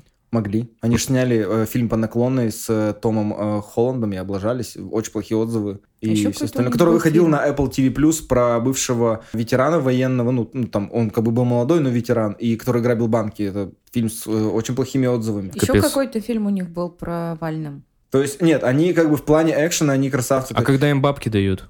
когда, им баб- когда им Marvel дает бабки. Нет, когда им Netflix дает бабки, может, они тогда начинают как бы... Э, кстати, ты же э, смотрел, да, я тебе отправлял статью, когда братья э, Руссо комментируют сцены погонь из игр и расставляют им оценки. По-моему, нет. Ну, в общем, э, было такое видео, какой-то ну, портал пригласил их к себе в студию, показал им погони из игры The Last of Us 2 А, Take- да. и Take-Two, и какие-то еще классные э, игры, и погони, они расставляли эти погони по тому, какая круче всего, и как они смотрятся кинематографично, и The Last of Us получил вот высшую оценку. А вторая или первая Вторая, часть? вторая The Last of Us, когда крысиный король гнал- гнался за Элли. И помимо этого я читал, что братья Руссо говорили, что э, Регги Жан Пейдж идеальная кандидатура для того, чтобы сыграть в будущем Бонда, Мгм. а они сказали, что в его пальце таланта больше, чем у многих в теле нет. Я такой, это вам дочери ваши заставили вас сказать? Что за какая-то ерунда? 15-летняя девочка так может говорить, но не взрослые два режиссера, которые уже с такими актерами поработали, как Роберт Дауни-младший, там,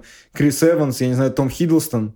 Ну, что, смеетесь, ну какой из него Джеймс Бонд? Ну, кстати, э, я еще хочу отметить по поводу сюжета, по поводу Райана Гослинга, хоть мы про него и никак не отметили, но изначально нам преподают шестого как э, бесчувственного, э, хладнокровного убийцу, который там Беспринципный. беспринципный, да, Безэмоциональный. безэмоциональный, но потом, по ходу всего сюжета, он трансформируется и становится более человечным и- Из-за девочки. из-за девочки. Там тоже есть э, линия домашнего насилия. Так почему шестой стал таким Да, Да, да, что его отец тюрьму. тоже унижал, вот как история с черным телефоном, что он его прижигал, пытался топить. Кстати, отца играет Ши Вигом, актер, э, один из любимых актеров Мартина Скорсезе, который играл у него в «Подпольной империи», вообще много в каких фильмах играл. И потом такой, это Ши Вигом? Я такой, блин, ни хрена, они даже для эпизода взяли крутого актера. Я такой, нифига. Ну, Бабки есть что, бабки не проблема, так сказать. Да, бабки не проблема. Экшн-сцены очень крутые. Мне еще понравилась сцена в самолете, как она была круто снята. Сцена в самолете это просто вообще космос какой-то. Да там все космос. Фэнси. Да, очень классный фильм. Я вообще не понимаю, что за несправедливость там с рейтингами. Я тоже без понятия. фильмец-то кайфовый. Причем я смотрел на Letterbox, или как-то как так это называется, а, тоже американский, типа нашего кинопоиска, и там в комментариях просто все пишут Почему плохие оценки? Почему плохие У критиков оценки? мировых 5,5 на IMDb 6,6, на Кинопоиске 6,4, но мне кажется, ну, семерку, по моему личному мнению, он заслужил Да, точно. конечно. Слушайте, я в который раз убеждаюсь, что вот у этих критиков беда со вкусом. Это мы поговорим на последнем примере. Мгм. Очень ярко, я думаю, мы поговорим. Но давайте, я думаю, как-то Финализируем. финализировать, да, Ставлю общее мнение. Мы кайф. не обсудили почти ничего про сюжет, раз- в основном разговаривали про наши сексуальные фантазии и усы Криса Эванса. Потому что это надо посмотреть. И, пре- Но и фильм пресс. состоит из прекрасных, да, множества экшн-сцен в разном стиле, э, разной степени масштабности, и это точно один из последних, наверное, э, боевиков старой школы, который хочется посмотреть только из-за всего происходящего на экране и как это круто снято в натуре. Да, тебя просто вообще В не... натуре, в натуре. В натуре. Нигде тебя не обваливает по динамике, то есть ты, у тебя каждый эпизод просто наполнен всем. и очень красивыми людьми. Кстати, завершая нашу историю, мне хочется сделать небольшой, опять же, фан-сервис, когда э, в начальной сцене в Бангкоке Райан Гослинг ищет цель, которую должен уничтожить. У него в зубах зубочистка, как любил делать его герой из фильма «Драйв», который постоянно ходил с ней, Мгм. и он тоже там был достаточно бесчувственный и холодный. Я такой, гребаный фан-сервис, блин, он везде. Мгм.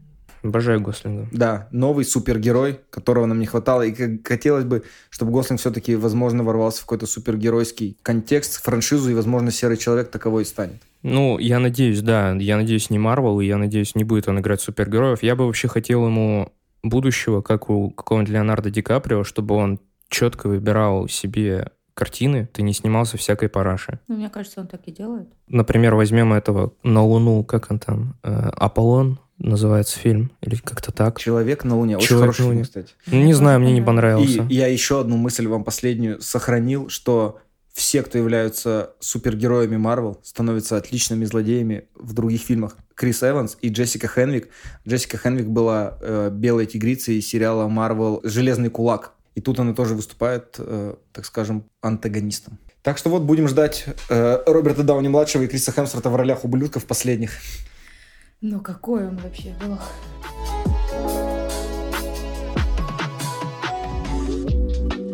Итак, ребят, мы подошли с вами к концу выпуска и к последней премьере этого месяца. Сериал, э, который называется «Ирма Веб». За производство отвечала наша любимейшая студия А24, но дистрибьютором э, во всем мире выступил HBO Max. И это, наверное, впервые за все время нашего подкаста, когда мы за выпуск собрали сериалы почти со всех разных платформ, и почти ни одна из них не повторилась. Так вот, о чем же, о чем же нам рассказывает этот сумасшедший, безумный, психоделичный э, сериал? Он нам рассказывает историю голливудской звезды Миры, которая получает роль э, достаточно артхаусном проекте. Это ремейк немого сериала Луи Фейнада, который называется «Вампиры». А, У Миры достаточно много в жизни проблем, она переживает разрыв, она снялась в каком-то крупном супергеройском блокбастере, который не очень хорошо восприняли, и дала достаточно странные комментарии во время, во время интервью, поэтому она приезжает на съемки э, в Париж в раздрае, чтобы перезапустить свою карьеру и найти себя заново. Однако режиссер картины Рене Видаль оказывается чересчур эксцентричным, актриса слишком сильно уходит в работу, что не может отличить себя от персонажа, там приезжает немецкий актер, у которого постоянно какие-то трипы и сексуальные, и алкогольные, и это все перемешивается в такую кучу отношений, сериала о съемках сериала, и параллельно нам показывается вообще оригинальная ка- картина «Вампиры», которую сняли э, в начале 20 века. Полная психоделия, полное безумие. И вначале, чтобы запустить немножко наше обсуждение, мировые критики просто в восторге. Рейтинг у сериала как раз среди критиков очень-очень хороший.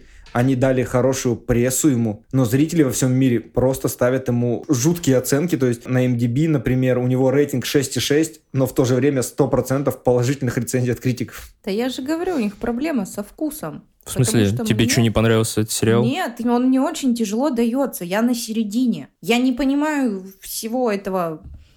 Кстати, в воздуха. Телеграме вы можете хейтить Сашу за то, что она не досматривает сериалы к выпуску и тем самым побуждать ее досматривать сериалы, потому что наши меры уже не работают. Подкаст про кино, что сложного? Посмотреть картину. Но это насилие какое-то надо мной. А мы, дру- мы все друг друга, ну, в смысле, мы каждый порука. выпуск кто-то изнасилован, блин. Ну, короче, Морально. она очень тяжело мне дается. А еще тут, ну, с последней недели моей занятости я просто такая, блин, Ну, типа, я очень радовалась, когда смотрела там «Серый человек», «Старик» и другие премьеры. А здесь вот я еще такая, а зачем мы это взяли? В смысле, потому что это абсолютно синефильское произведение, Да, как мне кажется. снял- Это это мета-постмодерн, потому что был фильм «Вампиры». В 96 году Оливье Ассайс, который снял этот сериал, полностью написал к нему сценарий. В 90 году он снял фильм с точно таким же названием «Ирма Веп», где играла э, главную героиню Мэгги Чун, любимая актриса Вонг Кар-Вая. На тот момент жена Оливье Ассайса. А здесь он делает отсылки и на тот фильм, и, и, И на первый. оригинальный фильм «Вампиры», и вот это все, и это ссылки, ссылки, ссылки, это какой-то просто мета-постмодерн, он шутит над всем, над все, но это такая мешанина безумная. Очень сложно. Надо прямо очень сильно сидеть. И я сидел и такой, так, это сериал или это они снимают сериал? Нет, вроде по съемке это тот старый фильм. Я такой, так, а где Алисия Викандер? Я такой, блин, она Где пропала. ты Это ее выискивал? я такой, блин, а это вообще она, не она? Я такой, блин, такая каша, тут надо следить вообще за каждым кадром, чтобы ты понимал, что вообще происходит.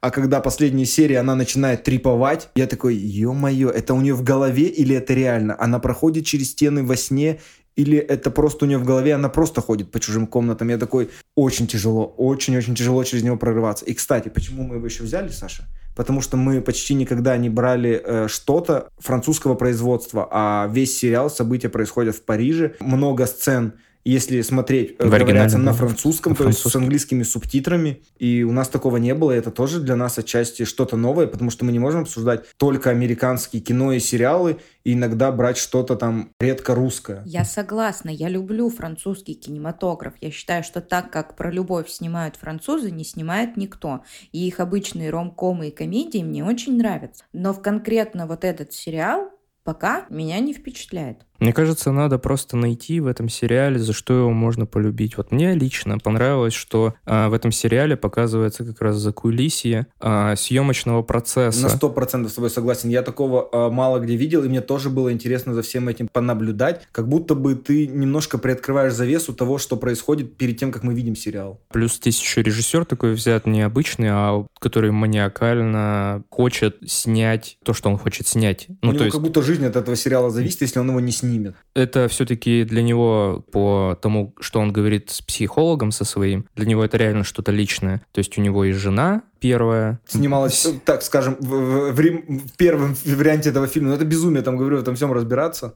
Но вот я не понимала этих отсылок. И поэтому я, возможно, не, не поняла прелесть этого сериала. Мне было очень приятно наблюдать за Алисией Викандер, Мгм. потому что она обычно выступает в каких-то костюмных драмах, там, например, «Тюльпанная лихорадка», или э, в каких-то боевиках типа Лары Крофт, а мне кажется, она идеальная Лара Крофт, как бы, из, ну вот если брать экранизацию современных игр, можешь не морщить свое лицо, Ох, ну, это что, мое Лара личное мнение. Крофт это Джоли?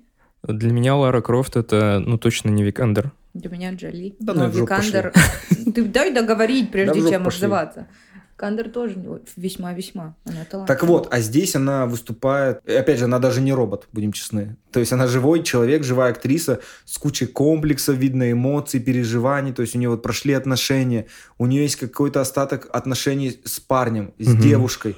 Она не, не разбирается в себе, то у нее какие-то странные отношения с помощницей, и она какая-то вся в себе такая неуверенная, у нее куча проблем, ей надо перезагрузить карьеру, и она настолько реалистично играет вот эту невротичную актрису, как будто это какая-то немного гипертрофированная версия, возможно, ее собственной карьеры, потому что она даже в сериале говорит, так я же из Швеции, я шведская актриса, которая давно живет в Америке, это же, ну, как бы просто стопроцентный факт про нее. Она даже ходит, там, допустим, у нее есть пижамный костюм Луи Вьютон, а она лицо Луи Вьютон в жизни, и ты такой... То есть так много фактов, пересекающихся с ее, э, ну, обычной карьерой. И за этим тоже было интересно наблюдать, то есть насколько близко это, допустим, к ее жизни. Были у нее действительно такие случаи на площадках, там, еще что-то. Такая тягомотина, если честно. А вам не показалось, что Кристин Стюарт как будто играет версию Билли Айлиш? Я такой, она такая, да я вот пою для этих детей, они пришли с родителями, я такой, А они поют для детей моих да, детей. она выглядит еще так, как бы, как будто даже визуально у нее так волосы выкрашены, как-то она так одета, я такой, блин, так на Билли Айлиш похоже, Я такой, как будто это какая-то шутка над Билли Айлиш. Тейлор Свифт. Мне вот Нет, Тейлор Свифт более, более солнечная, более гламурная, что ли. Билли Айлиш все равно выглядит э, так. Да, как Кристин Стюарт. И вот эти все истории, там, как все, что происходящее во время съемок, за съемками.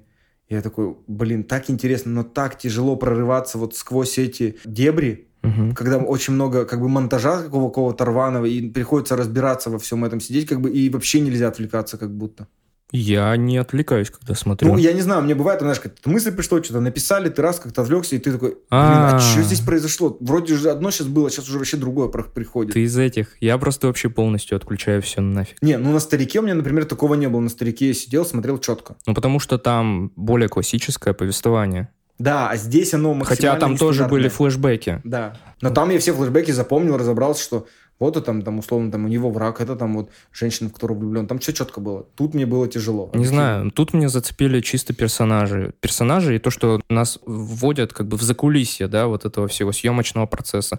Мне реально понравились персонажи. Мне кажд- за каждым было интересно наблюдать. Это круто, это очень круто. Они вот полнотелые прямо, у них есть свои проблемы. Там вот этот вот актер, а, который прямо четко хотел менять сценарий. Режиссер ему говорил, нет, завали. И они там даже подрались, то есть он его не жалел. Вот эта главная актриса Алисия Викандер тоже перевоплощается, и все вот а это как с ней вот происходит. режиссер, который при- приехал на досъемки, у которого должен был быть фильм Марвел про акулу, э, про человека-акулу. Да. Там Марвел пока человека-акулу отложили, я тут пока сериал смотрю, такой, чё, какой человек-акула, что за дичь вообще?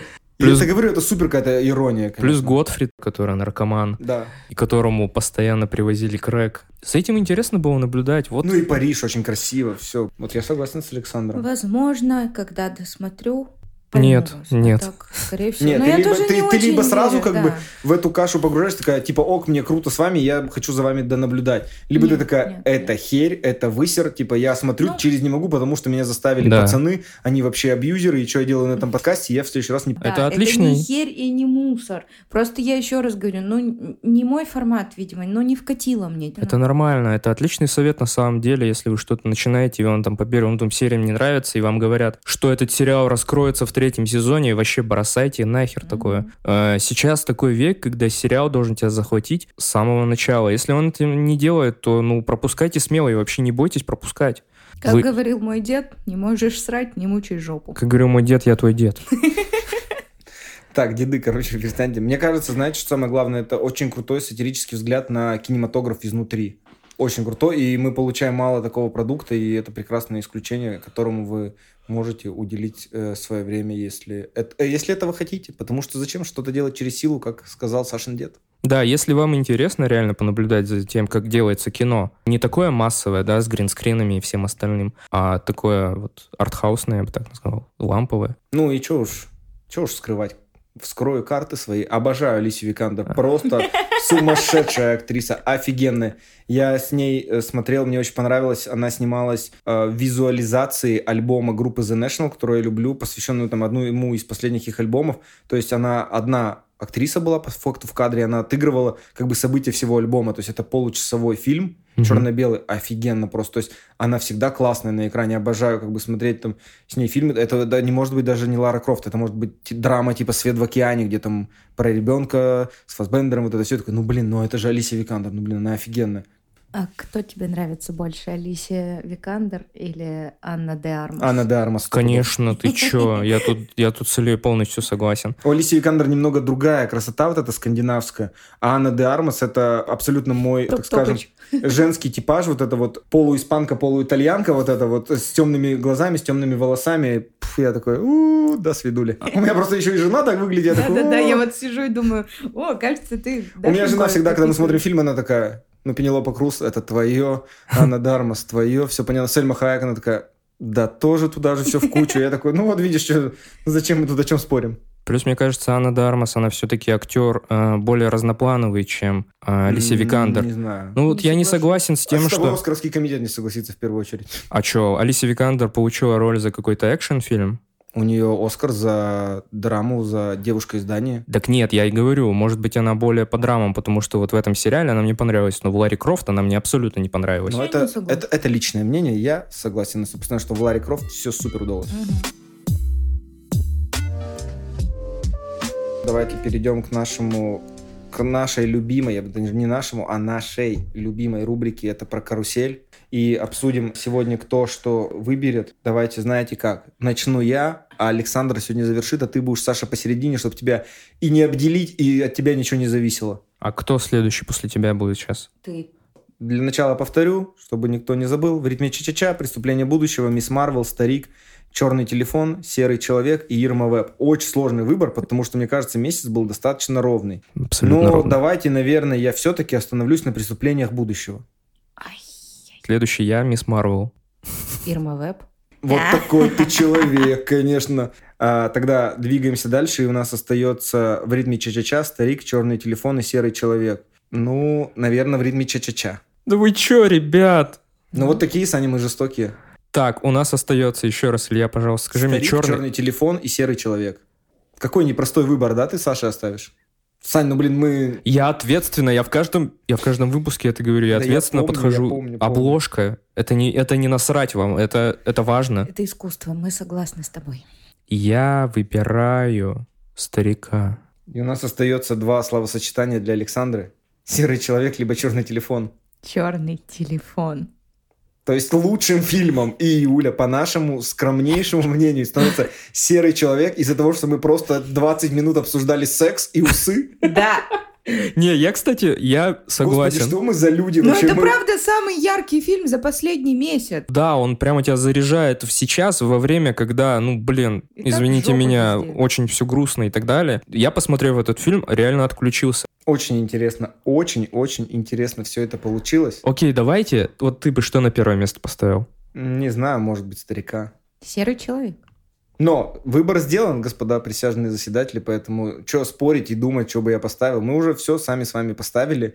Это все честно, потому что каждый раз э, наш рандомайзер запускается по-новому, и он неотвратим, как судьба. Райан Гослинг на обложке. А может быть, усишки? Ну, можно их троих, короче, Да, бахнуть. конечно. Я вырежу там как-нибудь. Кай.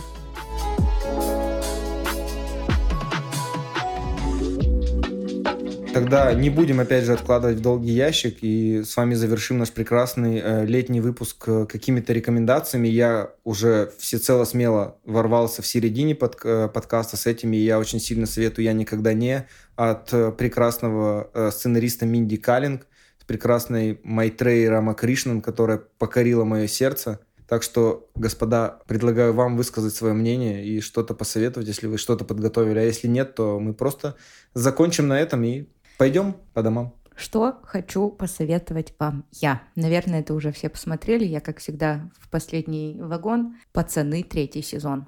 Блин, ты своровала у меня. Чуть Ну, ты я своровала? Это Мы мое. вообще это не обсуждали, это мое. все-таки драка в Москве будет. Короче, да, посмотрите. Пацаны, третий сезон. Пушка, бомба, огонечек. Блин, у меня нету кандидата. Ну, я ты тоже смотрю. Давай советовать вместе. Я тоже. Расскажи про пацанов тогда. П- Можешь что-то рассказать другое про пацанов, что она сказала? Что тебе больше всего запомнилось? Я слышал, я еще не успел посмотреть пацанов, хотя их очень сильно люблю, но я слышал э, про Геройгазм серию.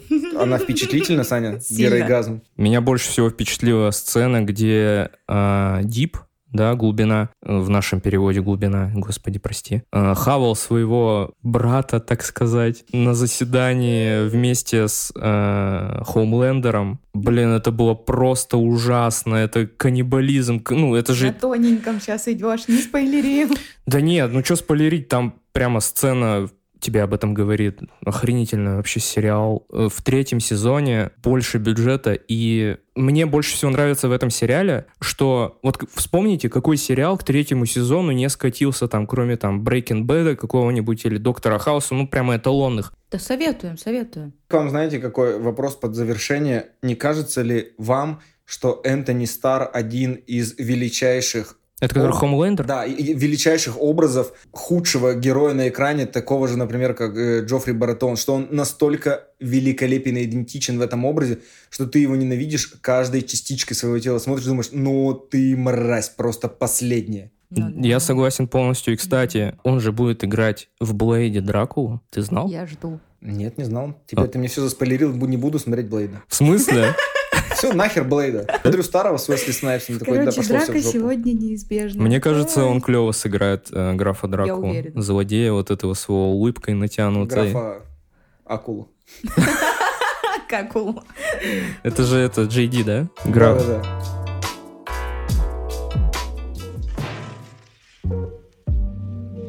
Хотим вам напомнить, чтобы вы подписывались на наш телеграм-канал. Также помимо того, что мы там выкладываем наши выпуски, делимся всякими бэкстейджами, у нас там выходит список сериалов и фильмов, которые мы обсудим в следующем эпизоде. Это очень важно, потому что мы сейчас больше спойлерим, так сказать.